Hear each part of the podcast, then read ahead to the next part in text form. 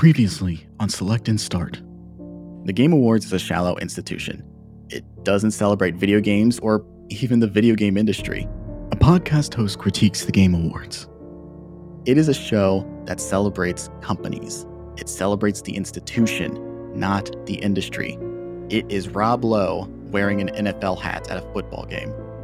And the host, Jeff Keighley, knows what he's doing. I'm not going to say that the Halo 4 Doritos and Mountain Dew room was his 9 11. Let Miss Piggy make jokes about selling her bathwater. Now, in his hubris, he seeks to create his own video game awards show. The first annual Select and Start Correct and Smart Game Awards. But can he do it alone? Or will his ambitions get the best of him? One thing is for certain wherever there's a show, there needs to be a writer.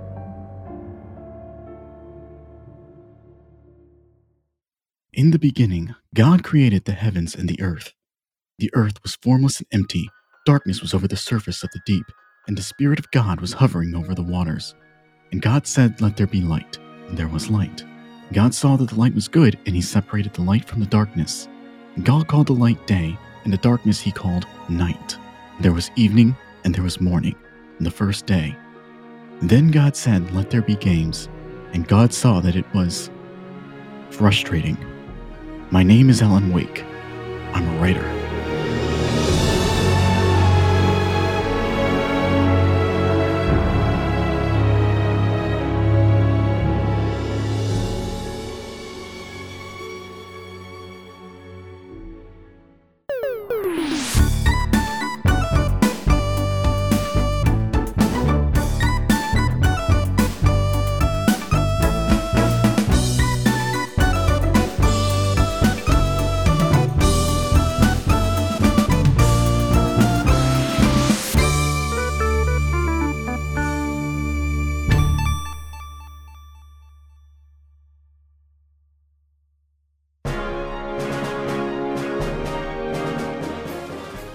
Welcome to the first ever Select and Start Correct and Smart Video Game Awards. Hosted, written, and edited by me, Keifer. With additional script contributions by Alan Wake. Usually on Select and Start, I bring on a guest to talk about a meaningful and memorable video game that made an impact on their life. Of course, things are a little bit different today. Today, we are here to celebrate the meaningful and memorable video games released in 2023 a year that had an overwhelming number of quality releases. And we'll talk about them shortly. Before we spend the rest of the episode celebrating video games, I want to quickly acknowledge a serious issue. In my last episode, I used the 2023 Game Awards hosted by Jeff Keighley to examine the issues plaguing the video game industry. And one of my central criticisms of the Game Awards was how it purported to celebrate video games while completely disregarding the issues plaguing the people who make them. The mass layoffs went unacknowledged, even as people protested outside of the building where the event was held. The workers who give us so much are given very little, regardless of the success of the games and products that they work on. And on that night, Jeff Keighley couldn't even give them the basic recognition they deserved. In the first month of 2024 alone, nearly 5,700 people in the video games industry have been laid off. The most notable examples of which being the 1,800 people laid off at Unity, the 500 laid off at Twitch, the 530 laid off at Riot Games, who announced these layoffs to the public at the same time they did to their employees, and Microsoft, who laid off about 8% of their gaming division. 1,900 employees at Xbox, as well as ZeniMax and the recently acquired Activision Blizzard, have lost their jobs this past January. Once again, nearly 5,700 people in the first month of 2024. In my previous episode, it was estimated that 10,500 people were laid off in the industry last year, meaning we're already nearly halfway there with 11 months to go. It is upsetting and thoroughly unsurprising that this issue is persisting and almost certainly growing in 2024. The fault does not lay with the employees, but with the people who run these companies who do not see their workforce as people and laborers, but as a direction of a line on a graph. It is unfair that these workers suffer the consequences of their employer's bad decisions. When you're laying off hundreds, even thousands of workers without stepping down yourself, you're passing your failures onto people far more vulnerable than you. You're playing with people's livelihoods. It's cruel. The wealthy executives at the top are striking at the foundation, unconcerned that they'll eventually topple the whole building. They're the real danger to the industry. and they need to be held accountable and face the consequences of their actions. The system's broken, and it needs to change. It feels wrong to celebrate the victories without acknowledging the losses. We need to do what we can to ensure a better world for as many people as possible. And that can't happen if we turn a blind eye to suffering. Dispel the notion that cowardice is safety. Cowardice is a weakness. Who does your cowardice save? You? A coward? And when you need to be saved, who do you expect to save you? And if you aren't saved, how will you be remembered? As a coward? All right, I think that's it. Enjoy the show. The first ever Select and Start, Correct and Smart Game Awards. Please welcome our first presenter, Gex the Gecko. Forget about it! I love you, ironically, Gex! The host settled into the control booth in the back of the venue, intently watching the ironically iconic Gex the Gecko. So far, so good. Whose voice is that? Thank you, thank you. Boy, I haven't seen the crowd this generous since I saw Ray Romano perform at a Catholic church. But seriously, thank you for welcoming me back. As a gecko who hasn't worked in the industry in 25 years, I want to express my sincere condolences to the workers in the video game industry who have been laid off. I haven't seen nerds get screwed like that since I saw Bill Gates and Stephen Hawking on the Lolita Express. Oh, that's not. Note to self don't tell people about the time I spent with Jeffrey Epstein. The host watched helplessly from the control booth, mortified by the words being said by the gecko on stage. It was now obvious to him why no one had heard from Gex in 25 years. Tough crowd! I get it. My material's a bit sweaty. I haven't seen something this sweaty since I saw Alan Dershowitz at Little St. James. I hate you unironically, Gex. Whoops. Oh my god, I need to stop this. The host frantically searched the control booth for some way to silence the slimy salamander on his stage.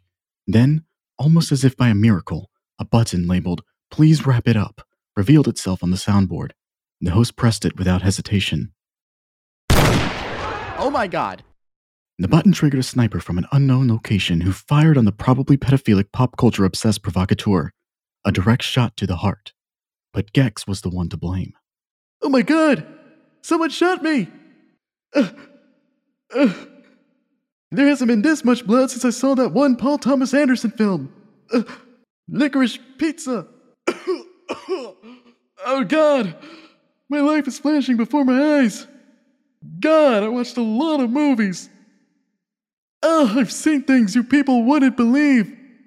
I'm melting. I'm melting. Oh, what a world. Gentlemen, it's been a pleasure playing with you tonight. That's all, folks. I'm finished.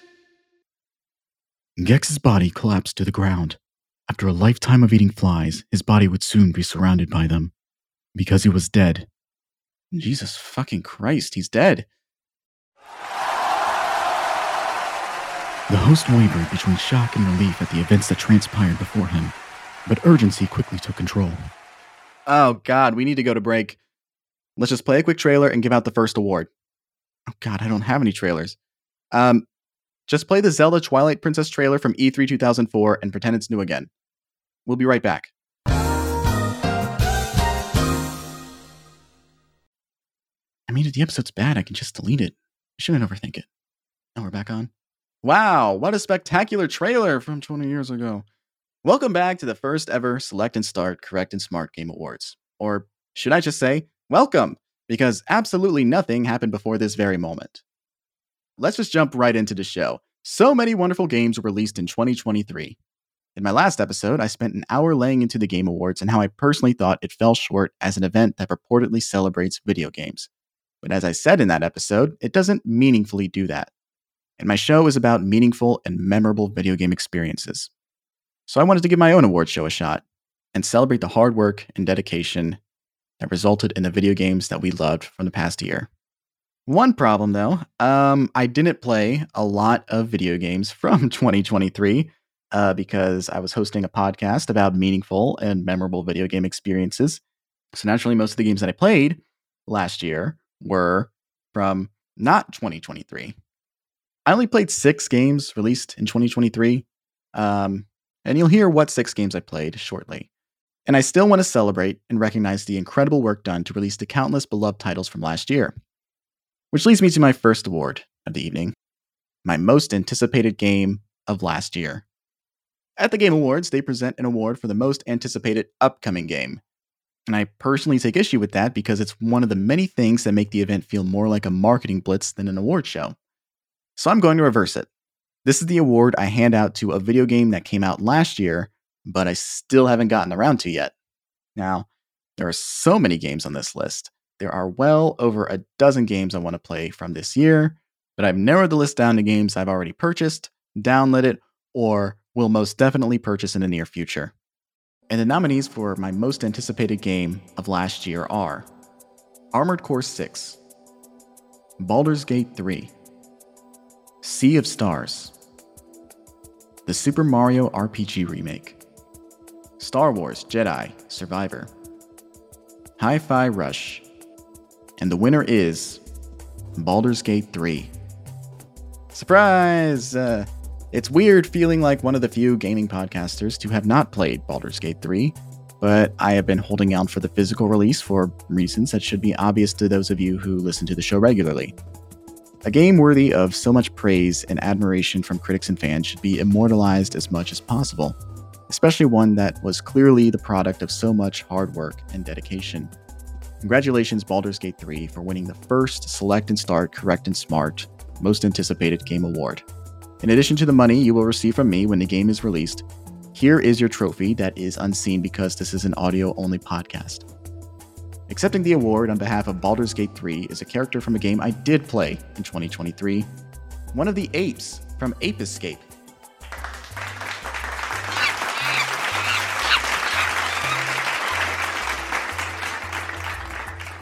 Yeah, uh, it's true. While I didn't play very many games that came out this year, I did play the entirety of Ape Escape. Why?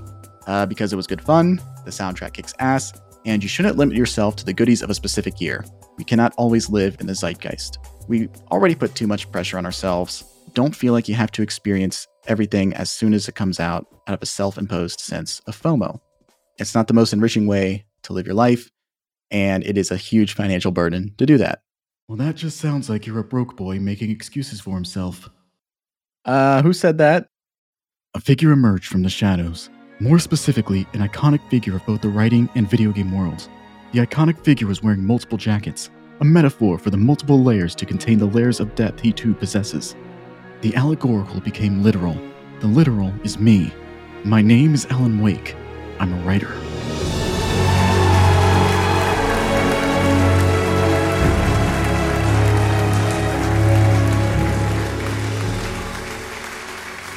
Oh my god, it's Alan Wake from Remedy Games' Alan Wake in Control. Mr. Wake, it's an honor to meet you. Thank you for the. Wait, what about my other games? Oh, uh, I'm sorry. I'm, I'm embarrassed to say, but I, I haven't gotten around to Alan Wake's American Wasteland yet. It's called Alan Wake's American Nightmare. What about Alan Wake 2?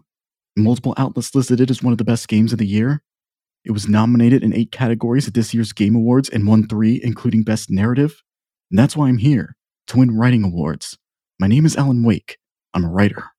Look, um, it was a busy year, man. I didn't have enough time to get around to Alan Wake 2. What do you mean you didn't play it?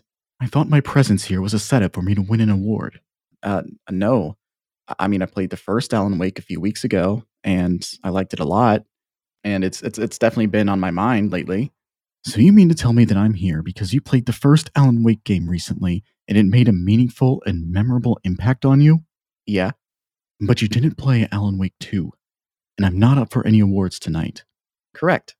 Well, that's fucking stupid.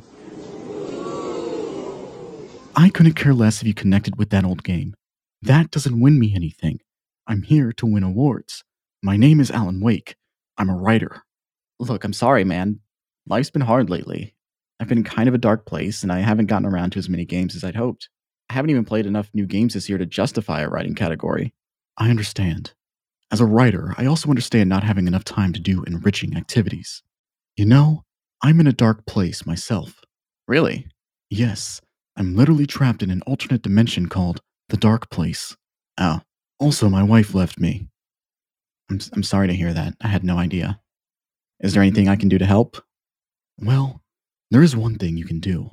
Let me decide the winner for best writing. I feel like I can speak to this category because I'm a writer. Really? My name is Alan Wake. I'm a writer. Yeah, I know that.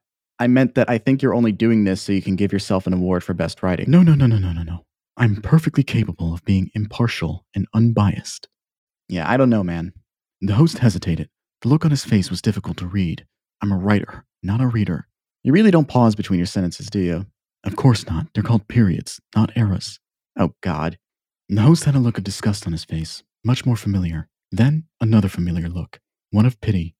Like he knew I was desperate. Sure, whatever. Thank you. You have no idea how much this means to me. And the winner for best writing in a video game is Alan Wake 2. God fucking damn it, I knew it. Accepting the award for best writing in a video game is Alan Wake. He's a writer. Thank you. My name is Alan Wake. I'm a writer. I know that I won this award because I wrote it into existence, but the fact I did so only proves how good of a writer I am. My name is Alan Wake. I'm a writer. All right, we get it. Satisfied with his contribution to this disaster presenting itself as an award show, Alan walked off the stage and returned to the darkness in the wings, wielding only a flashlight to guide him through the void. A lone beam of warmth in an empty cold, a lantern. I said we get it, Alan. Jesus fucking Christ, that guy. Never meet your heroes, I guess. Alan Wake's a long winded guy who seems to love himself as much as he hates himself, but he did bring to light a certain issue plaguing this award show the fact that I didn't actually play a lot of video games from 2023. In 2023, I played and finished a total of 22 games. About a third of those games I played were specifically so I could talk about them on Select and Start. Since this is a video game award show by a video game podcast that talks about meaningful and memorable video games, regardless of what year they were released, I wanted to use some space to recognize my favorite games from outside of the year especially since so much of this show is dedicated to talking about game preservation and making older titles playable to as many people as possible. There's this other video game podcast I really like, Into the Aether, and they have a GOTY special at the end of each year. And in these specials, they make space to talk about their favorite games of the other years, or the Go Toys, as they call it. I want to do a similar thing here, but I don't want to completely rip them off. So my version of this will be called the games outside of the year, or the Goodies. God, it sounds even worse when you read it out loud. God fucking damn it. Okay. We're going to power through it. We're going to power through it. So before we move on to the other categories, here are a few of my favorite goodies. A lot of my favorite games that I played in 2023 were actually games I played for the podcast. I finished Metroid Prime for the first time this year. That's an incredible game, and I want to thank Mark Normandin, who picked the game to talk about on the show so I could fully immerse myself into this truly wonderful game. I finished a playthrough of an emulated version of the game just a couple weeks before the remaster was ported to the Switch in February, which was extremely funny timing on my part. Obviously, since the version I played was the Wii version that I emulated, it counts as a game outside of the year. I do have a physical copy of the Switch remaster now, though, and I'll definitely be revisiting this game sooner than later. I'm also grateful that my friend Chloe, one of the hosts of the Girls Gone Canon cast, got me to play Final Fantasy VIII for the first time in 2023. Final Fantasy VIII isn't as discussed as Final Fantasy VII or Final Fantasy IX, but I had a wonderful time with it. It was a very different RPG at the time it was released, and even now, some aspects of it still feel singular. So thank you again, Chloe, for putting me onto it and for talking about it on the show. I also played Phoenix Wright Ace Attorney for the first time because of the show. Thank you, Kev, for introducing me to the series and for introducing me to the visual novel adventure genre. I thought the first game was thrilling, and I can't wait to play through the rest of this series especially with the Apollo Justice trilogy coming out at the end of January. It's just a great time to get into this series. Eric Peacock from Soundtracker got me to play Spiritfarer, a cozy management game about dying released by Thunder Lotus in 2020. That game provoked the strongest emotional reactions of any video game I played that year. It was a deeply emotional experience. Thanks again for introducing me to it, Eric. The Moonshot Network's very own Andrew Sherman got me to play the roguelike deck building game Inscription, which was developed by Daniel Mullins Games and published by Devolver Digital in 2021. That game felt custom made for me in the way that it blended its narrative with the gameplay. Love roguelikes, love what it does with the story. I can't wait for Daniel Mullins' next game. Maybe I'll even play it the year it comes out. But these are all games I played specifically for the show and talked about at length in different episodes. Other wonderful games I played for the first time through the show include the 2005 video game adaptation of The Warriors, which was brought to me by my buddy Roman. And speaking of movie to game adaptations, Jason Kleberg from Force 5 brought GoldenEye 007 to the show, and until this year, I never finished a single player campaign of that game. And before my friend Lauren introduced me to Phantasmagoria, I'd never really played a 90s point and click game in my adult life. And playing such a singular game in the point and click genre was such an important learning experience for me as someone who loves the medium of video games and wants to experience the weird specificities it can offer. I'm extremely grateful to be in the position that I have never played a game for the show that I didn't like. With all of that being said, I don't want to award a game someone else brought to the show as my personal favorite goody, because discussing these games for the show is already a reward. These games have proven themselves by living forever in the hearts of my guests. These were meaningful and memorable games to them, and through them, they will always be meaningful and memorable experiences to me. I think a bias will always exist after researching a game and talking about it with someone else at length because there will be a deeper appreciation that exists when approaching a game under those specific circumstances. So, for the very first Select and Start Correct and Smart Game Awards, the game I will award as my favorite game outside of the year of 2023 will be one I haven't covered on the podcast. This game stuck with me as an experience completely independent of the show. And the goody goes to Yakuza Kiwami 2.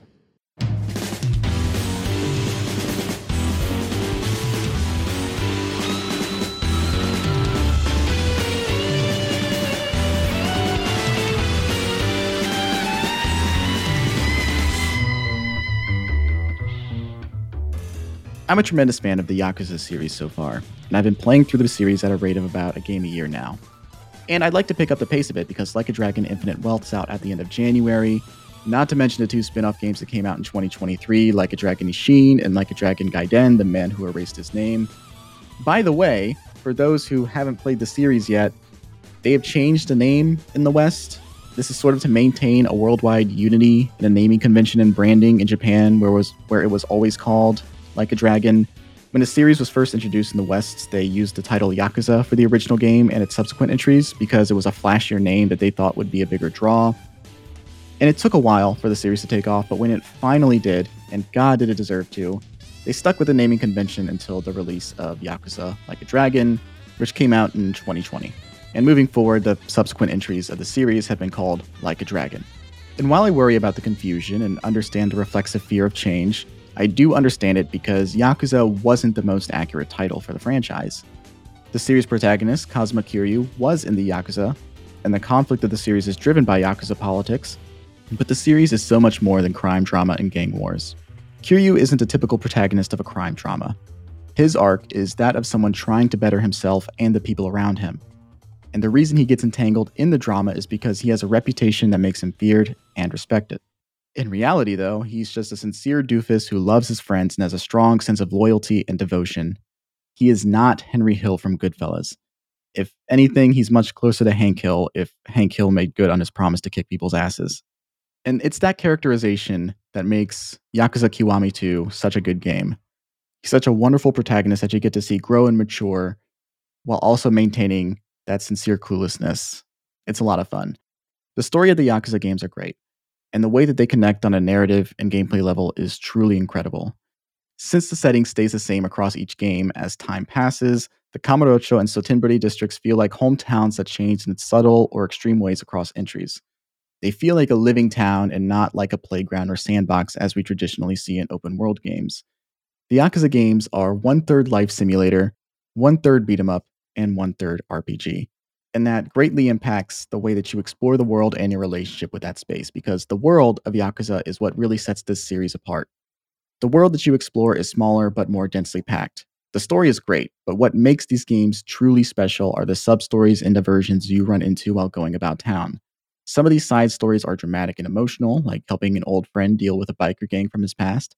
Some help complete strangers in meaningful and impactful ways, like encouraging the director of a beloved movie franchise not to give up after the poor reception to his last film. And others are just funny, like when you kick a mob boss's ass because he has a diaper fetish and he's forcing his diaper fetish onto everybody else and they're making him uncomfortable. That is an actual sub story. The Yakuza games are long, densely packed games, but I love every minute of them, and I can't wait to make my way through the rest of the franchise. Congratulations, Yakuza Kiwami 2, for winning the first ever Goody. I'm also sorry that it's called Goody, but also congratulations. Now, the Yakuza series is published by Sega, who recently have been accused of retaliating against their newly formed union by announcing layoffs that would affect nearly half of the unionized employees. And it's important that I balance the praise I offer a game with the criticisms I have of their publisher. Out of solidarity with the workers whose livelihoods are being impacted by Sega's underhanded corporate tactics, no one will be accepting an award on behalf of Yakuza Kiwami 2 today. The host also couldn't think of a decent gag for this one. It can be two things, Alan. Go be meta somewhere else. All right. What other categories do we have today? Uh, let me check my notes. Um, okay. Um, I don't remember writing this down. Uh, sure, let's go for it. 2023 saw the release of what feels like countless titles. Even if I spent all of my free time last year playing new releases, I still wouldn't have been able to play every game I wanted to check out. One of the unfortunate things about life is how limited our free time is, and how we may never get around to everything we want to see, read, watch, or play. In fact, what the hell am I doing here? I could be gaming right now. The point is, truly overwhelming number of games came out in 2023. And that being said, a number of popular titles were released that year that I simply have no interest in playing. Games I can confidently look at and say, I'm not playing that shit. Which brings us to our next award the I'm Not Playing That Shit award. Seems a little mean spirited, but sure, okay, let's see this through. The nominees for I'm Not Playing That Shit are Assassin's Creed Mirage, Call of Duty Modern Warfare 3, not to be mistaken for the other Call of Duty Modern Warfare 3, Hogwarts Legacy, Overwatch 2, and Payday 3. And the winner of the I'm Not Playing That Shit award is Hogwarts Legacy.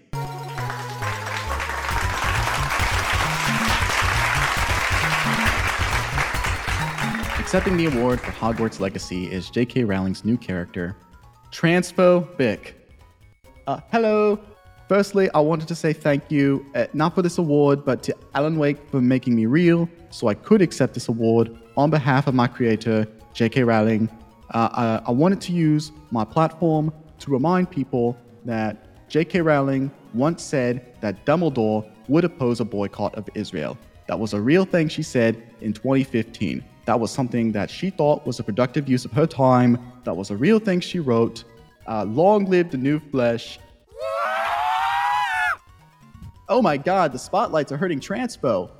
Oh my god, the veil of darkness surrounding Transpo has dissipated, making him vulnerable to physical attacks. I thought that veil of darkness was because he was a British turf, but it turns out it's because Alan Wake manifested him into reality with his writing. Oh my god, Alan Wake is here with a gun. There's only enough room for one hack writer in this world. Eat lead, you brainchild of a bigot. He's shooting Transpo. He is shooting Transpo multiple times with a gun. Okay, he stopped shooting. Oh, he, he's reloading. And he's shooting Transpo again. Okay. And he's dead. Transpo is dead. Alan Wake is now the recipient of two awards, currently by force. My name is Alan Woke. I'm an ally. Oh my god. Ask me how many genders there are. I, I don't think I want to, Alan. As many as I can think of, because I'm a writer. Okay, Mr. Writer. Um, are you adding more categories to my show so you keep having excuses show up? Because I didn't I didn't write this one down. People are always asking me about pronouns. Of course I'm pronouns, because I'm a writer. Please wrap it up. Satisfied that his allyship was awarded publicly, Alan Wake left the stage so the selfish host could go back to making it about himself. Christ, what a fucking asshole. But uh, congratulations to Hogwarts Legacy for the only award it will ever get. I'm not playing that shit. Kind of a mean award category, but at least it went to a deserving target. Uh, if this award category made you mad, it wasn't me, it was Alan. Alan did that. Um, please send all of your hate mail directly to him. He lives in a dark place. If you need the address, I looked it up. It's just the number zero so yeah, send it send it there. Send it to the dark place. Moving on, next award. Funniest game title. This isn't an award for the funniest game of 2023. No. And this isn't me making fun of the quality of any games. No. This is specifically an award for the game that has the funniest title. Like I said, I didn't play a lot of new games this year, guys. I'm really reaching for categories. And the nominees for funniest game title are Thirsty Suitors, Star Wars Jedi, colon, Survivor, The Murder of Sonic the Hedgehog, Ultimate Sackboy, Call of Duty Modern Warfare 3, and Lies of P. And the winner is, of course, Lies of P.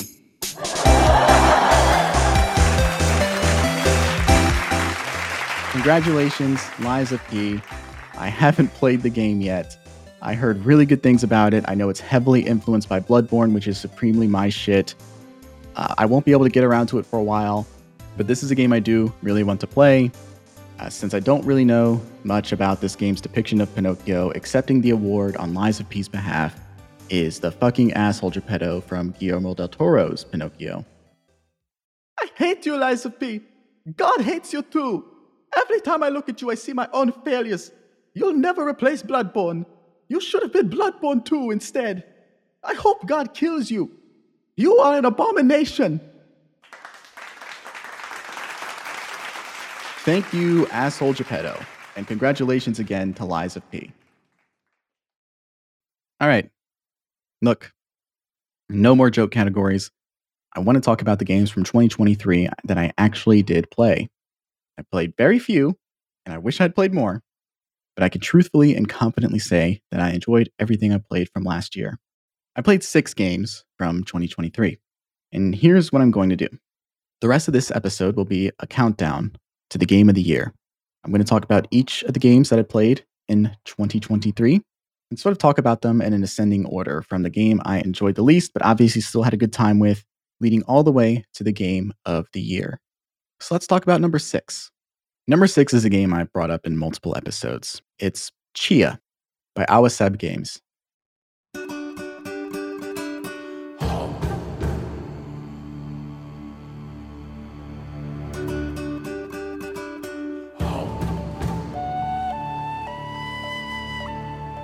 Talked about in the last episode. I talked about it in the Wind Waker episode I did with Hamish Steele. I'm not going to spend too much time talking about it, but it is a cute, adorable, open world exploration action adventure game where you play as the title character Tchia and explore a world inspired by New Caledonia. And I thought that this game was very cute. I love the way that it incorporates the gameplay of Zelda games like Breath of the Wild and Wind Waker to tell its story. It's a game that's made as a labor of love to a country that has a rich and beautiful culture and history that most people are not privy to. And I really admire that because it's incredible that the medium of video games can be used as, as this canvas to express something so lovingly and artistically. It is not a very challenging game. In fact, you can actually skip any gameplay segments at any time. It is a game that is basically inviting you to experience it, but also giving you the leeway to move forward if you are not feeling any particular section. The physics are very fun. I love how it incorporates aspects of Zelda's gameplay with also Mario Odyssey's gameplay.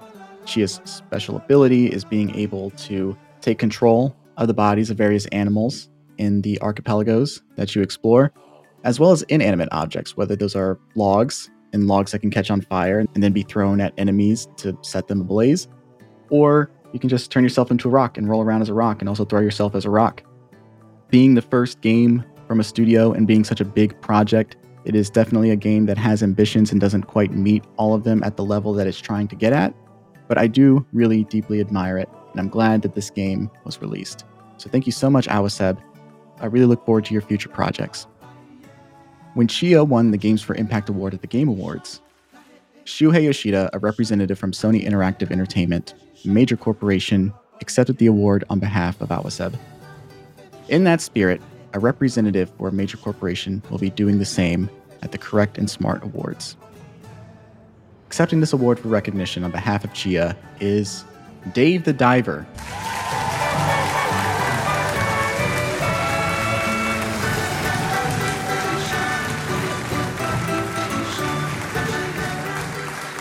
Mm-hmm, mm-hmm. Oh, Dave the Diver is accepting the award in full diving gear. That's interesting.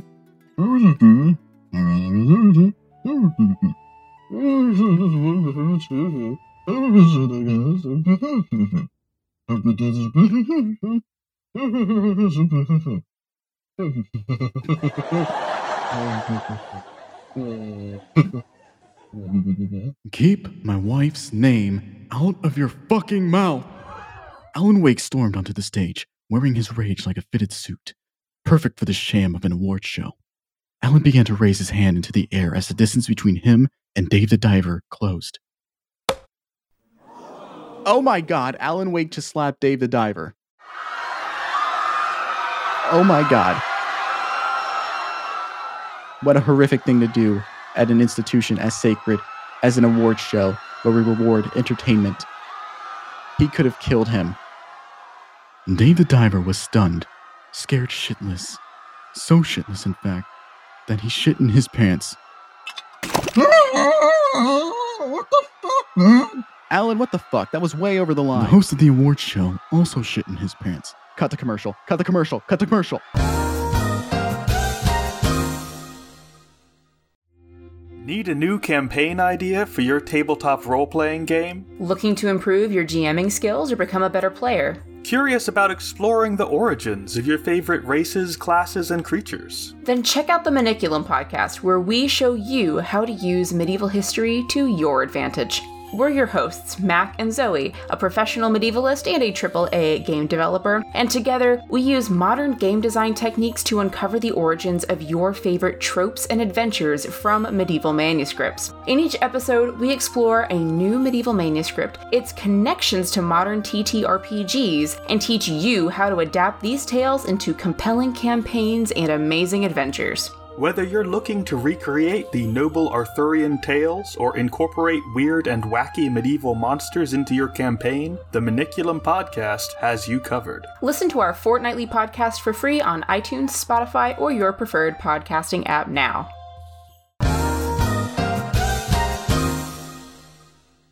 Hi, welcome back. I apologize for that sudden interruption. I wanted to share a quick update with you. Dave the Diver has elected not to press charges against Alan Wake. Likely out of the kindness of his heart, but also equally likely because Alan Wake wrote that into reality. Speaking of Alan Wake, he ran off with the award after Dave the Diver's um wardrobe malfunction. That makes it now three awards for Alan Wake this evening. What a hell of a night for him. And just hell for the rest of us. Let's talk about my fifth favorite game of the year. Coming in at number five is Street Fighter 6.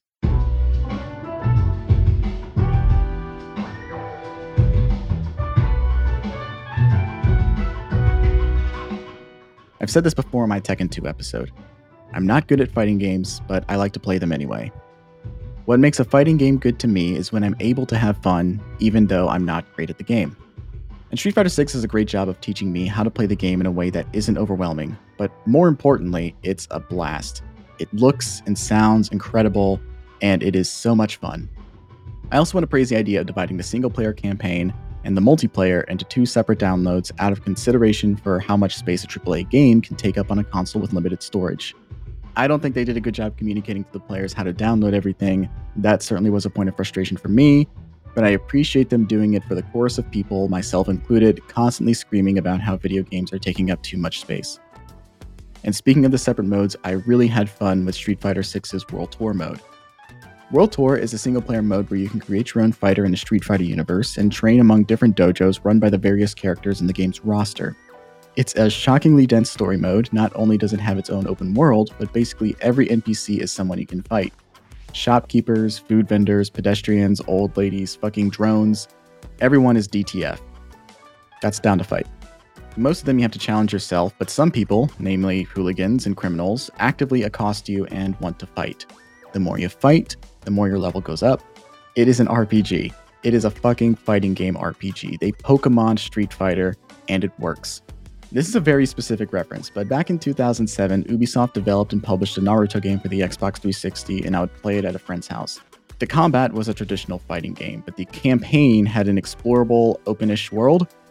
It really harkened back to that game, and I'm genuinely shocked to see something like that exist again over 16 years later, especially with how long it takes to develop a game these days. The story is trivial, the character creator has a lot to it, but your character will never really look like a classic Street Fighter character. You'll definitely stand out during cutscenes, and veteran fans will definitely find themselves frustrated in the early bits of the game as it slowly introduces mechanics that have been incumbent to the series for a while. It's almost too much in a lot of ways, and yet, in spite of that, I unabashedly love it. It is a great way of onboarding newcomers to the franchise. Your custom character unlocks the move sets by training with various Street Fighter characters, so you can also play around with different styles in a casual setting. This is what I spent the most of my playtime doing, and I had a blast. Video game development takes such a long time, and I never imagined seeing a fighting game do this much for a campaign, but it is delightful. It obviously reminds me of the Yakuza games, which I just mentioned earlier, some of my favorite games ever. If you love the Street Fighter 6 campaign and you haven't played Yakuza, you gotta do it. And the standard multiplayer mode is a blast too, of course. Uh, the drive system is a nice change of pace, basically designed to stress me the fuck out.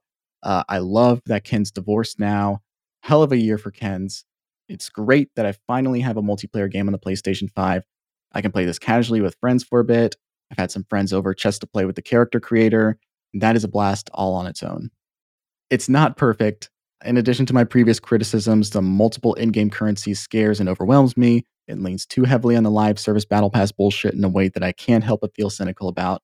But the core experience is so good that the issues don't ruin it for me. Like I said earlier, I still want to recognize and award these games, even if they aren't my number one game of the year, because I want to honor the time that I spent with you. And what better place to do that than at an award show I made up and can arbitrarily set the rules for?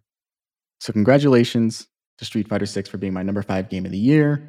Accepting the Spotlight Award on behalf of Street Fighter 6 is Ken, because he is one of the only characters in the roster I feel comfortable doing an impression of.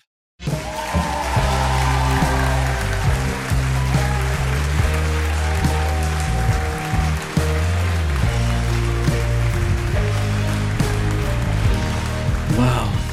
Thank you. It means so much to win this participation trophy after my wife has chosen to no longer participate in our marriage. I wanted to share three quick Street Fighter facts while I have the stage. Fact number one The 1994 Street Fighter II animated movie had an English dub, and Bryan Cranston voiced Fei Long in it.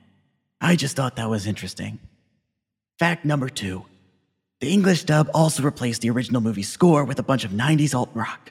So there's a scene where you can hear me talk about marriage with my now ex wife, while Them Bones by Alice in Chains blares so loudly that it almost drowns out what's being said. Seriously, guys, watch this English dub. I can't be alone with these thoughts. Fact number three I miss my wife. I miss my wife so much. I am so sad that she left me. I hear that, brother. Thank you, Alan Wake. Thank you again for this award. Good night. This is Ken's first win since losing his wife. Congratulations, Street Fighter 6. We aren't done yet, of course. We still have a few more awards to hand out. So let's talk about my number four game of the year Spider Man 2.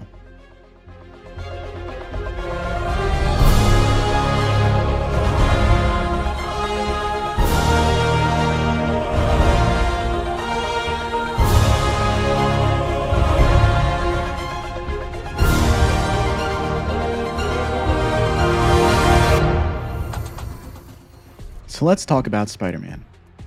I rolled credits on Insomniac's Marvel Spider Man 2 a few weeks ago, and I must say it is an improvement over the first.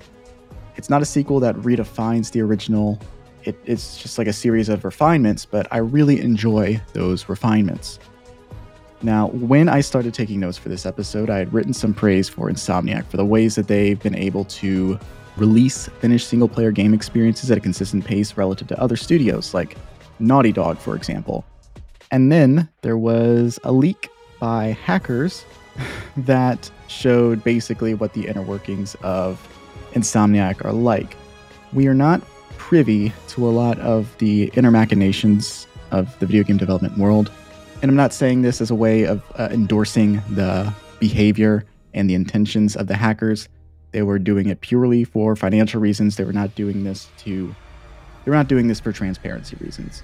But some illuminating information came out of that document, uh, specifically the budget of uh, Spider Man 2. Insomniac's Marvel's Spider Man 2 cost $300 million to make. This would make it one of the most expensive video games ever made. And the reason I bring up the leak, aside from the fact that it is a big elephant in the room and it would be kind of weird to not acknowledge it uh, while talking about uh, Insomniac's Marvel Spider Man 2, is because my critiques of the game might be going hand in hand with the the budget which is not to say oh this game looks too expensive. I think it's just a matter of what this team decided to prioritize. Uh, and look the, the the the issue of what goes into making a spider-man product is certainly a hot button issue. Uh, fuck you phil lord for treating your animators like that for the spider-verse films. But let, let, let's have this conversation with the video game side of things right here real quick I really like a lot of what Insomniac's Marvel Spider Man 2 does in terms of how the game actually feels to play. You know, it's hard not to be an opinionated Spider Man fan. I think a core appeal of Spider Man is his limitations, not the power fantasy necessarily. I think there's a balance that you strike with that character. I said as much in the Spider Man episode I did with Avery a couple months ago. And I was apprehensive about the mechanics of like gliding and the ways that you move about the world that practically feels like flying. And I actually got to say, in the implementation side of things, I am perfectly okay with it. It feels great.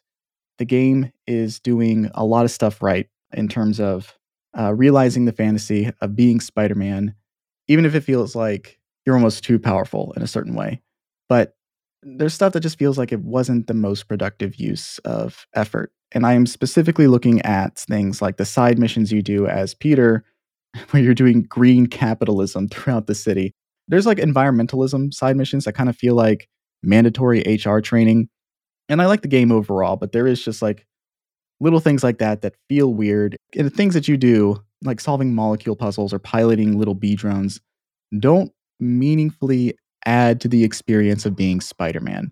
And I'm not saying that everything has to be Spider Man 100% all the time in a Spider Man game, but it does feel like we are straying very far from the path when we are doing things like that that never really cohere into the main story. It just feels like busy work to do unlockables. I would say those are like the weak parts of the game. And when you see that this game has a $300 million budget and they're introducing so many different mechanics, and again, these mechanics don't necessarily cohere to the main experience, I have to question why they did this. And I think the reason is padding. Uh, the game doesn't feel especially long. It feels like it is a game that's trying to justify being a AAA game in length because the scope and scale of everything is in a AAA space. It's like they're trying to stretch 15 hours of stuff into 30 hours of stuff. And that's why we have and that's why we have stuff like uh, Mary Jane, Peter, and Harry go to the carnival, which in concept is a really, really cute idea. In execution, I don't really see what it does on an interactive level. Uh, obviously, the downtime and the supporting characters are a crucial part of the Spider Man story, but I don't really know how I feel about the ways that they weave in things. and things like the school mission where you're listening to the shins and Cage the elephant uh, while reminiscing on your past with Harry. Things like that are cute. And I was totally fine with that level. Things like the carnival just feel, it feels a little excessive. Like, why they have to make like riding a bicycle a mechanic in the game or um, the bees and the and the molecules and so on and so forth. If again they're not really things that constructively add uh, to the experience, it's it's weird. Again, I think the game mostly works. There's some takes that I really enjoy. I think it's very interesting how they handle Harry, the way they fold in Harry and Norman and their dynamic with one another, as well as Harry's dynamic with Peter and Mary Jane. I think it is refreshing. I think, without getting too much into spoilers, I think that what they do uh, cleans up things a little bit, and it's a new, interesting take on some stuff that fascinated me. Don't know how I feel about Kraven the Hunter having an army. My personal opinions, like again, I, as a Spider-Man fan, I do have convictions about things, so I don't really know how I feel about him having a whole army. In my opinion, Kraven the Hunter seems like a person that's either so stubborn that they have to do it alone, or they are in competition with other people. But I would say like the Kraven stuff is mixed. Uh, there's stuff I really liked about it, stuff I didn't care for. But yeah, overall, I'm positive on the experience. I really like the way that Miles's side story, side stuff works. The way most of his side missions feel like community building in Harlem, community building at his school. The Mysterium stuff is some of the better side stuff in the game, probably the best side stuff in the game. And while he doesn't get like the most to do in the main story because so much of it is driven by, you know, Peter Parker, Mary Jane, Harry Osborn stuff, incumbent Spider-Man stuff, it doesn't feel like he gets too too much to do in the central game. And they try, they certainly try, but I do think he gets to shine more in the side stuff, which is not ideal, but there is some stuff there that I really like about this take on Miles that really makes it feel distinct from the Spider Verse version that most people are familiar with. So, yeah, in conclusion, Spider Man is a land of contrasts. And while I have mixed feelings on a lot of things, it was ultimately an experience that I felt was worthwhile. And that's why it is my number four game of 2023. So, accepting the award for Insomniac's Marvel's Spider Man 2 is one of the Spider Men in the game, the older Spider Man. This is Spider Man 2's first win after being nominated for seven categories at the Game Awards and winning zero. Hi, everyone. Spidey here. A little weird that you guys went out of your way to say that I didn't win at a different award show, but hey, Spider Man's used to losing and getting humiliated. Anyway, thank you for this. Uh... Hey, just to be clear, this is a Game of the Year award, right? Actually, no, it's more of a you didn't win Game of the Year, but here's a consolation prize thing. Oh, okay. But it is an award, right? Yeah. I'll take it then. Wow, what a humble guy.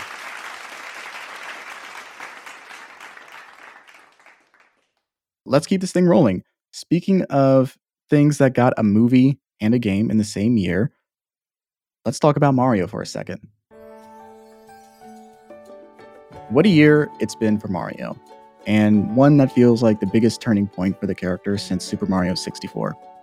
I don't have strong feelings about the Super Mario Bros. movie, and we don't know so much about the production process, but I think it is demonstrative of a change. Uh, time will tell if it's Nintendo uh, showing a willingness to loosen their grip on the leash of their intellectual property. Obviously, Nintendo was involved in the production in some capacity. There was definitely a lot of supervision going on there. But the fact that they were willing to do that uh, shows that sensibilities are shifting and they're willing to let people use Mario more. I think things like re releasing Super Mario RPG and Paper Mario The Thousand Year Door are also indicative of that. It feels like Mario, not entirely, but for the most part, has been locked in in a specific style, like the new Super Mario Brothers style, where we haven't really gotten more adventurous takes on Mario. And this year uh, has done a lot to show the different the different facets and opportunities uh, there are for Mario. And things sort of have to change because we have a new voice for Mario. Uh, I mean, not just Chris Pratt, obviously, but with uh, Kevin Afghani uh, replacing Charles Martinet as the voice of Mario and Luigi. Now, that, that is also another sign that things sort of have to change with Mario. Like, we are getting used to the idea of things changing. I'm not saying that so many radical changes are happening, but there are shifts happening with Mario. I think Super Mario Wonder is a very good representation of the way that things are shifting at Nintendo, with regards to Mario at least, in the sense where it is a 2D Mario game, a side scrolling game. We've had plenty of those before, but this is the first one that we had since New Super Mario Bros. U. And this is one that does a lot of little changes in a way that adds up to something that feels almost transformative.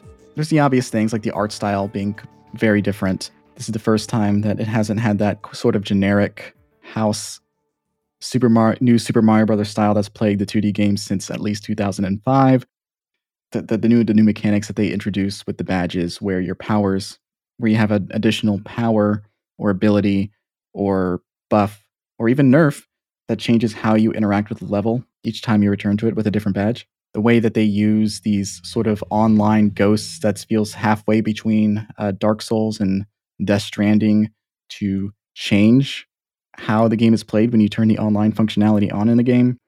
These are showing shifts. They're, they're very interesting changes that are promising and very exciting. This is a very good video game, and it feels refreshing to see Mario like this. Um, and it feels like a great blend of old and new. And I feel like that's because uh, internally they were doing a lot of this game was a mix of old and new. They were using newer talent, younger talent to work on the game, but the game was supervised and produced by the people who worked on Super Mario World. And I think that is exactly what this game needed to be a move in a new direction, but one that was sort of guided by institutional talent that have proved themselves to know what they're doing, I guess. This game feels really special. I think it's the best uh, traditional Mario. It's the best 2D Mario game that we've gotten since Yoshi's Island. I don't like this game simply for what it represents. I think it's super fun. I really love the powers. I really love the music. The music is incredibly good. The Wonder Seed stuff makes the fact that they have a level gimmick with these Wonder Seeds and the level gimmick almost never repeats itself is incredible. It feels like this was a game that was years in the making and they had all the time in the world to work on it uh, and didn't let it out until they were sure it was ready. And that's smart. Obviously, most video games don't get that privilege. I'm not being reverential of Nintendo, but it, it says a lot that a 2D Mario game that is not groundbreaking, really, but it's just super polished and gives us some really neat and original ideas stands very comfortably next to games that had hundreds of millions of dollars thrown at it and years and years of development time on it. It's it's a testament to just making a damn good game and it's good that they are striving for more than consistent by moving past the new Super Mario Brothers logo and doing something new with Wonder. I had a lovely lovely time with Wonder. Super Mario Wonder is my third favorite game of 2023. Accepting the runner up award is the wonder himself, Super Mario.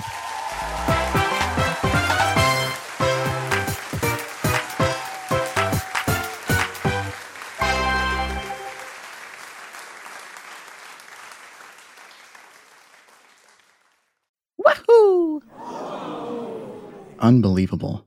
For those of you who don't speak Italian, Mario just used his time on stage to reaffirm the legitimacy of the Mushroom Kingdom's monarchy. He said that Princess Peach's rule is divine, and any authority that dares question it not only goes against God, but against Mario as well.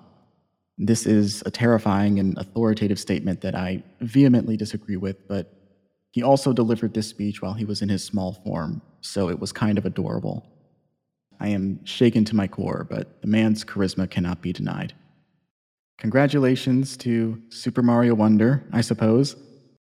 Speaking of games that don't reinvent the wheel, but are just really damn good, let's talk about my second favorite game of 2023 Resident Evil 4 Remake.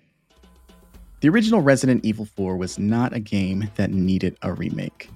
It is a game that has notoriously been ported to countless devices in the nearly 20 years since its original 2005 release. These ports are a testament to the game's enduring quality, serving as the template for the third person action games developed in its wake. The original game holds up, and I can certainly see why people would say a remake isn't necessary. When you think about it, the idea of a remake is offensive, and we think that because when something is remade, it is rarely done with pure intentions. The channels through which art is made are obviously very capitalistic. There's never been an ideal time to be an artist. And that's not to say that there aren't good remakes, revivals, reboots, and so on. I've offered my praise for works like Twin Peaks The Return, Final Fantasy VII Remake, and the Evangelion rebuilds because of how they interact with the idea of revisiting an acclaimed work. But remakes don't have to reckon with the legacy of the original in text to be good either. There's plenty of incredible remakes that don't do that. The Departed is a remake. Cape Fear is a remake. Martin Scorsese's made remakes. There's nothing shameful about being a remake. But remakes usually have so much to overcome because they'll always be compared to the original by the people consuming it, and the people creating it are constantly aware of the original's existence. It is a complicated task. There is a tremendous weight on the creator's shoulders, and there are so many different expectations going on in the minds of the people who are going to approach this work.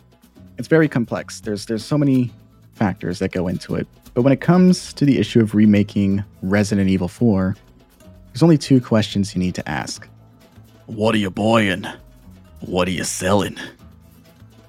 Look, I don't have anything unique or insightful to say about Resident Evil 4 Remake. There's no intellectual justification for it as a game, and there doesn't have to be. I can talk about the nature of remakes and art and the conditions under which they're made all day, but you can parry a projectile with a knife. And that gives me the kind of euphoria that only the interactive medium of video games can achieve. This game is phenomenal. It looks amazing. It sounds amazing. It plays amazing. God, it fucking plays amazing. A remake doesn't have to recontextualize the original, it doesn't have to reckon with the legacy of the original. Sometimes a remake can just be a really fucking good refinement of the original. And this game really fucking does a great job at preserving the core appeal of Resident Evil 4 and adding to it in a tasteful way. It doesn't go too far. It is just talented people working off of an incredible template to make an incredible game.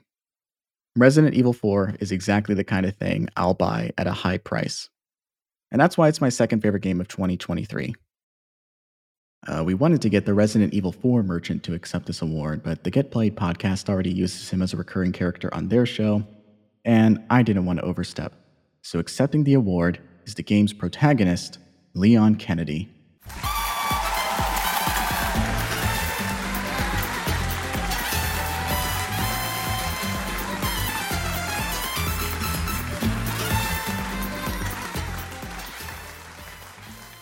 Wow.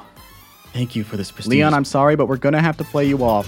The Alan Wake bits took up too much time. That stupid copycat asshole. Jealousy's a disease, gay boy. I'm not gay, you hack. Well, you better not be homophobic because it would only take me 30 seconds to write the words you're gay and make it true. Why would it take you 30 seconds to write two words? Hey, I've got depression, asshole. Why don't you just write that you aren't depressed anymore? Oh, look at that. He's ableist too.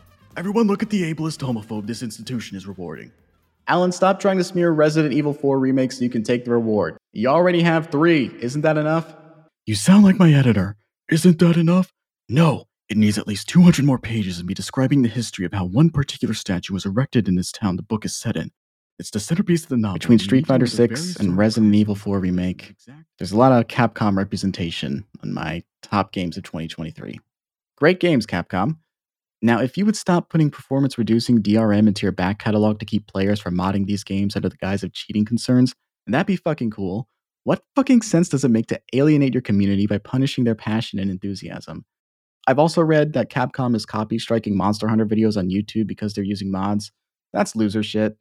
What they stand to lose by doing bullshit like that is far more than they have to gain. It is anti consumer. I fucking hate it. Get over yourselves. Your pride will be your undoing, Capcom. You grossly underestimate how badly the fans want to see Leon Kennedy wear a G string in a game they pay good money to play. And now you want to say their money's no good? Leon, that is not an invitation to actually put on a thong. You are not buying stage time with that. Putting a blanket ban on modding is not the solution to whatever problem you claim is driving these decisions. All right, enough complaining about anti consumer practices by a video game publisher. Let's talk about Nintendo again. Waka waka. Look, there's no point in drawing this out. My game of the year is The Legend of Zelda Tears of the Kingdom.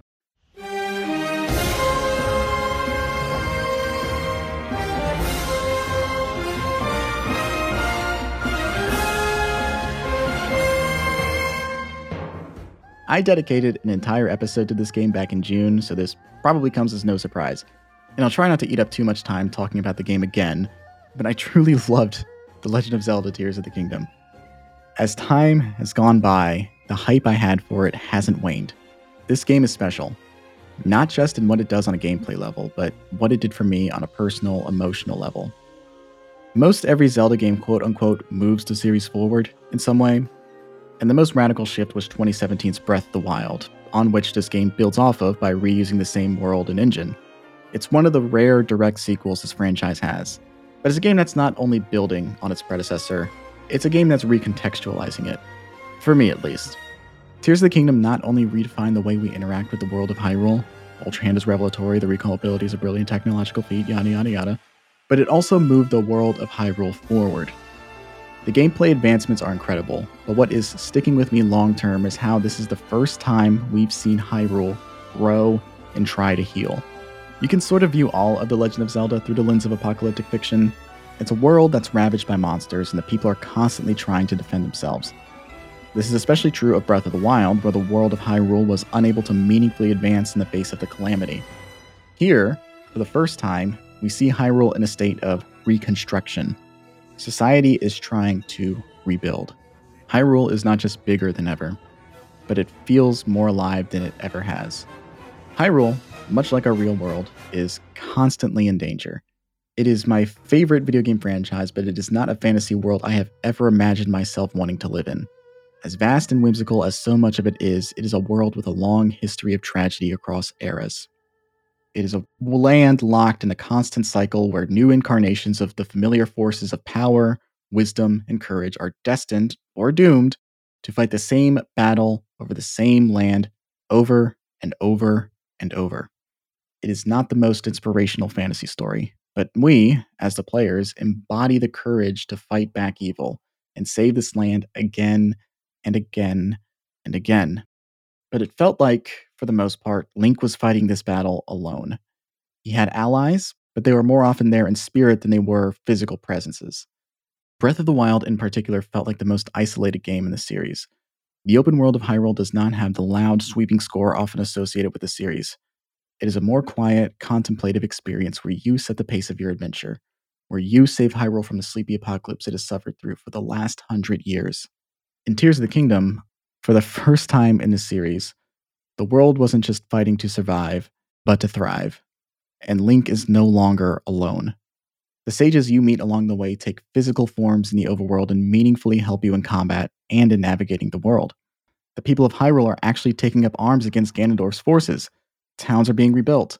Construction supplies are everywhere in the world. And yes, this is a justification for you to have more things for your Ultra Hand to mess with, but it is also a reminder that you are witnessing Hyrule rebuild itself for the first time in this series. It may be goofy to say, but I found that inspiring.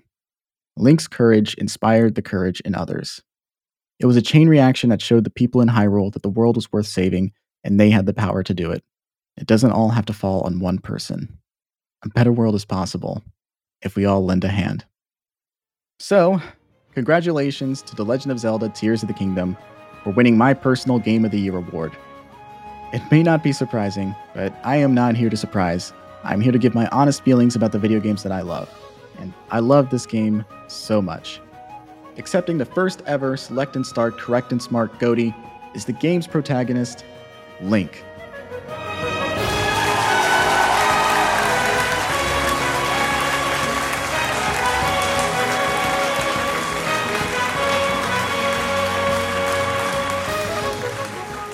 Link, please feel free to speak as long as you want.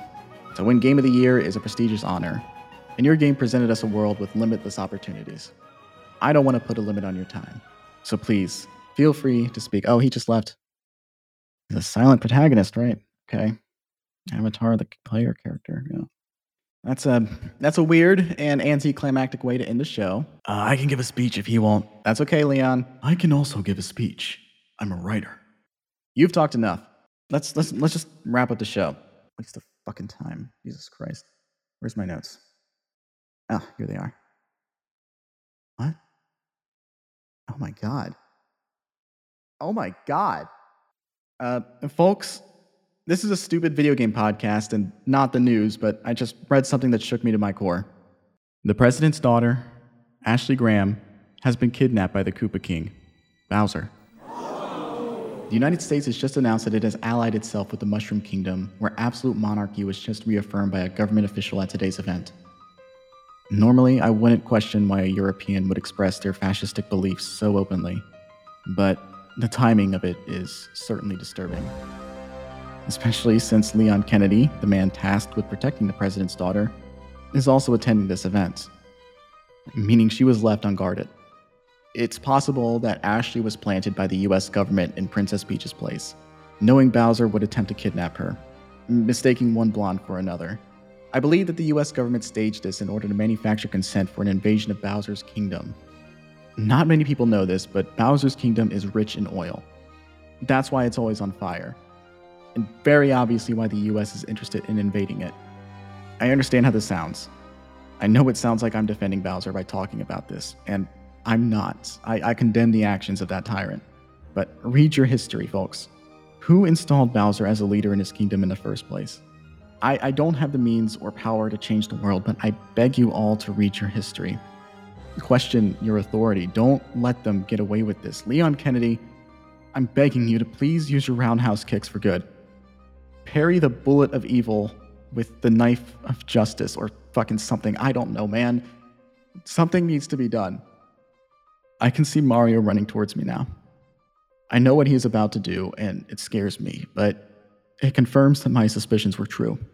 And this concludes the first, and I suppose last, Select and Start Correct and Smart Video Game Awards. The host closed his eyes and braced for whatever pain Mario intended to inflict on him. Suddenly, he felt something shift in his back pocket. He quickly dug his hand in there and pulled out a clicker, a switch labeled, Please wrap it up. He flipped the switch without hesitation.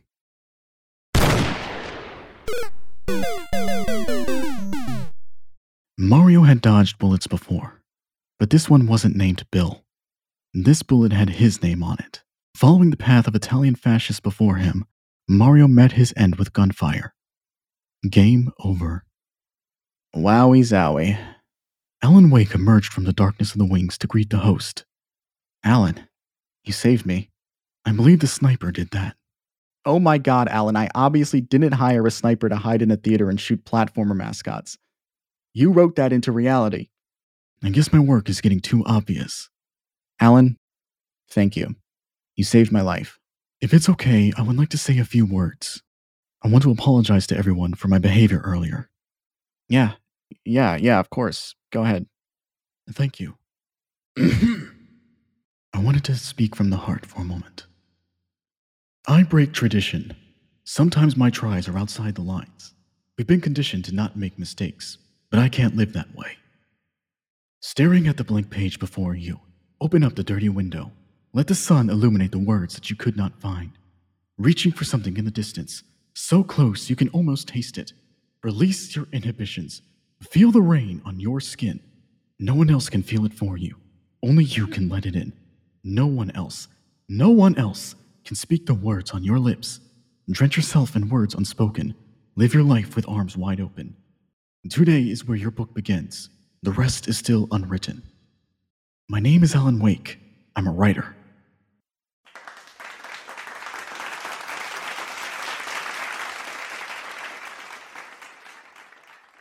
That was a a real original speech. And these words are my own. From my heart flow. Right. Sure. Alan, I'm counting four awards in your arms. Where'd that last one come from? Oh, this was Mario's. I figured he didn't need it anymore. Because he died. Sure. Yeah, fine. After everything that happened, that's still all you care about? Look, maybe to you the concept of an award show is a joke, but for some of us, the artists of the world, this is what we strive for. Not just recognition, but tangible proof that we are better than our contemporaries. It consumes us like darkness, and these are our only guiding light, a beacon in the void, our lighthouse. This is what made Leonardo DiCaprio sleep in animal carcasses, what drove Bradley Cooper to put on a fake prosthetic nose to play Leonard Bernstein. It's what convinced the Step Brothers director to stop being funny. This is all we have. Jesus, man. I knew celebrities were fucked up, but are all video game characters freaks?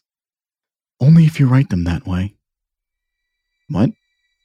Only if you write them that way. What do you mean by that? I wouldn't worry about it. Alan, what do you mean? Alan? Alan, what do you mean? Sorry, but the show's over. We're out of time. What do you mean, Alan? It's time for me to go back to the dark place. But it won't be quite as dark when I get back. Answer me, Alan. What did you mean? Alan, what did you mean by that? Alan! Alan! There's a place that I go that nobody knows, where the rivers flow and I call it home. And there's no more lies. In the darkness, there's light. And nobody cries. There's only butterflies. I got a pocket full of sunshine.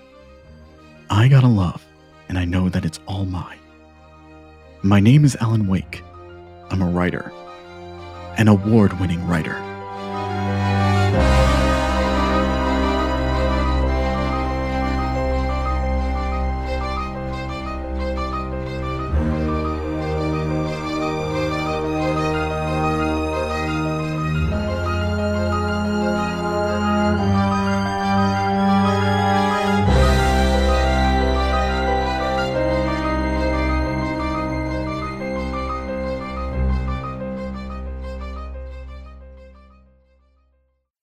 So uh, it turns out hosting an award show isn't as easy as I thought. That was Select and Start's first ever Correct and Smart Video Game Awards. Uh, thank you for listening to that, and also sorry for subjecting you to that. This started as a handful of jokes, and it just sort of spiraled into whatever the fuck you just listened to. I hope it was worth your time. I talked a lot about 2023 the last couple episodes, and I wanted to reflect on that on a personal level before I ended the episode. What a year, huh?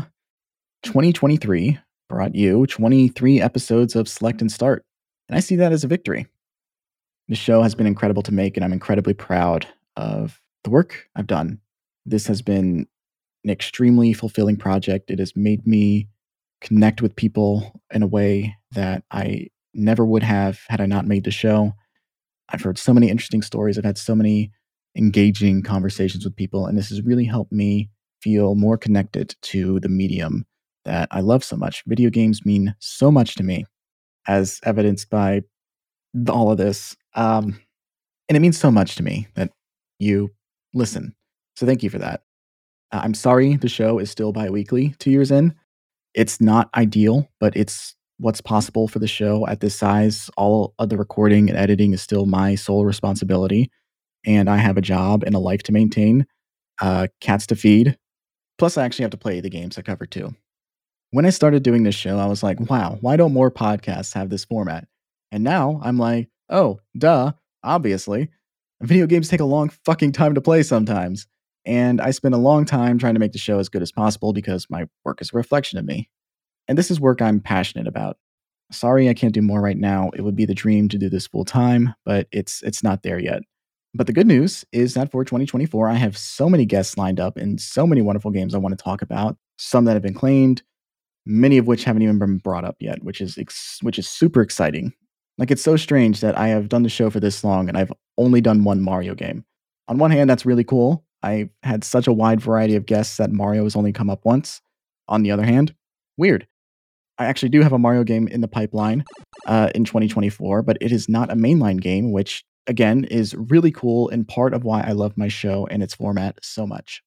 Obviously, we've talked about a lot of popular games on this show, but talking about games that are important to people because of their personal connection to it and not because of its popularity has exposed me to so many great and unique games I've always meant to play. It's, it's got me to play games I may not have gotten around to if I were self motivated. Of the 23 games I covered on my show this year, the ones I played specifically to talk about with my guest were Tekken 2, Metroid Prime, Final Fantasy VIII, GoldenEye 007, Spiritfarer, The Warriors, Phoenix Wright Ace Attorney, Inscryption, and Phantasmagoria. That's nine whole games I played specifically for the show. I had a great time playing them. It takes a lot to make time for games, but it never felt like a burden to play through any of these. I, I love games. I loved talking about these games. I'm so, so grateful this show and the guests I had on it gave me the motivation to experience them. I would love to do more, but again, I have a full time job that keeps everything in my life above water, and I'm still very far away from being in a place where I have time for more. I'm proud that I got every episode out on time last year. Obviously, this year's off to a rough and rocky start, but we're, we're adapting. We're adapting. I'm going to try my best in 2024 to stay ahead and make the show even better. Stay tuned, and thank you so much for your support. If you're listening to this, you have helped keep the show going. I can't thank you enough. And while we're thanking people, thank you to everyone who made Select and Start possible in 2023, including my incredible guests Suze, aka Suzel on Twitch, and Jane Altoids from the Pacino Pod, Michael from the 5 4 podcast, Mark Normandin, an incredible writer for both sports and gaming. Absolutely check out his work, especially Retro XP if you love video games. Thank you to Caroline from How Have You Not Seen, Chloe from the Girls Gone Canon podcast, Thank you to filmmaker and YouTuber Adequate Emily. Thank you to Lauren Malisi, a good friend and a great writer. Buy their book of poetry, Sad Sexy Catholic. It's very good. Thank you, longtime internet friend and host of Talking Trek to You, Kev Kozer. I've known all of these people through Twitter for years. As awful as that site is, it's connected me to some truly lovely people. And I'm so grateful that they came on the pod and talked to me about video games for a couple hours. Thank you, Jason from the Force 5 podcast, as well as Chris Osborne from the Play Comics podcast, both of whom I've met through podcasting and whose shows I've also guested on.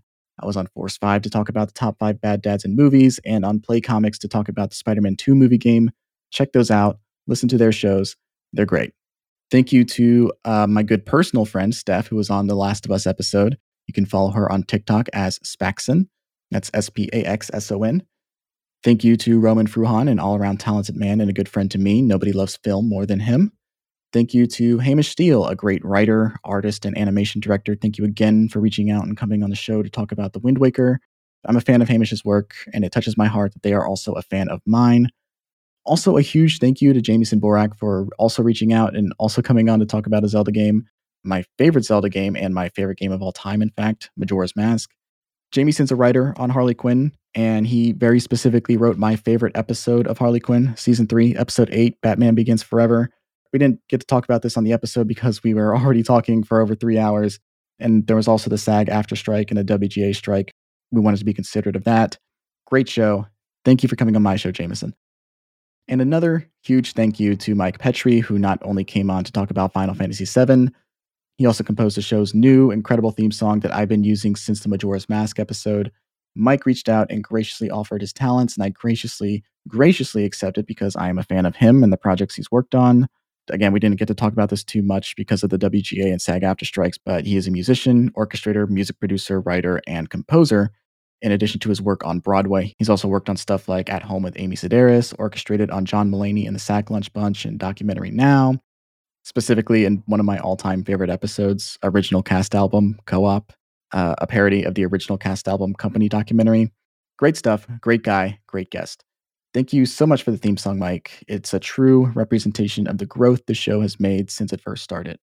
From having no theme song to having a slapdash theme song using the Super Mario 2 overworld theme to having a true, proper, original banger courtesy of a Broadway musician. I'm so grateful. Thank you, Mike. I will try my best to make the show as good as the song you made for it. And also, thank you to all of my returning guests who are not only there for me this year, but from the start of Select and Start. Thank you to Eric, Eric Peacock from the Soundtracker podcast for coming on to my show twice now. It's always a blast to have you on. I've been on Soundtracker myself to talk about the Royal Tenenbaum soundtrack, and I was also in a Patreon exclusive episode of his to talk about our top five video game adaptations into movies. Both were amazing times. Check out his show if you haven't. Truly, it's it's it's a blast. Thank you to Manu, aka My Nuclear Bomb, aka my very good friend. Check out his podcast, My Brother, My Captain, My Podcast, and the Not a Cast podcast, as well as the now concluded podcast Sans Frontiers. Manu was my very first guest in my very first episode of the show, and he was my last guest in 2023. I owe so much to him for the success of my show. His support and his presence helped to get the show off the ground. Love you, buddy. Thank you to Avery Robin Ott, who made the art for this show and was in my Pokemon Emerald episode last year and in my Spider Man episode, which he did in costume. He didn't have to do that. It is an audio only experience, but stuff like that is also why he's my best friend in the world and also my roommate. He has literally made every episode possible by lending his talent to make the show's logo and also by living with me, accommodating me, and supporting me the whole way. Thank you, Avery. I love you. Thank you to all of the incredible people at the Moonshot Network. It's incredible to be a part of this network, especially one with such creative people in it. Thank you to Jay, Riley Hopkins, and Andrew Sherman for being on the show and for supporting the show. Please support their shows on the Moonshot Network as well. Support all the shows on the Moonshot Network. Really, I have some more guests from that network coming on in the future. It's a great network full of great, talented people. You can check out all kinds of wonderful shows at moonshotpods.com being a part of the Moonshot Network has been incredible, and I'm deeply, deeply grateful for everything they've done to support this show. What a great group of people. I've had incredible guests on the show. All of my guests have been super wonderful, gracious, kind. I'm, I'm, I'm very proud that I've cultivated a space that makes people excited to talk about video games and also listen to other people talk excitedly about video games. It's it, it feels magical. And the fact that so many incredible people who've also worked on incredible stuff like my show enough to want to be a part of it in some way is the most affirming thing in the world as a creator. And if you're also a creative person or work in the creative field, consider hiring or working with these people in some way. Any of my guests, really. Uh, me too, while we're at it, but especially all of my guests. I'm also available though. Thank you again to all of my wonderful guests, past, present, and future. Thank you to all of the wonderful people who support this show. Thank you to my three cats, Naja, Peekwee, and Funky Boy, the most beautiful creatures in the world. And thank you for listening to this episode of Select and Start.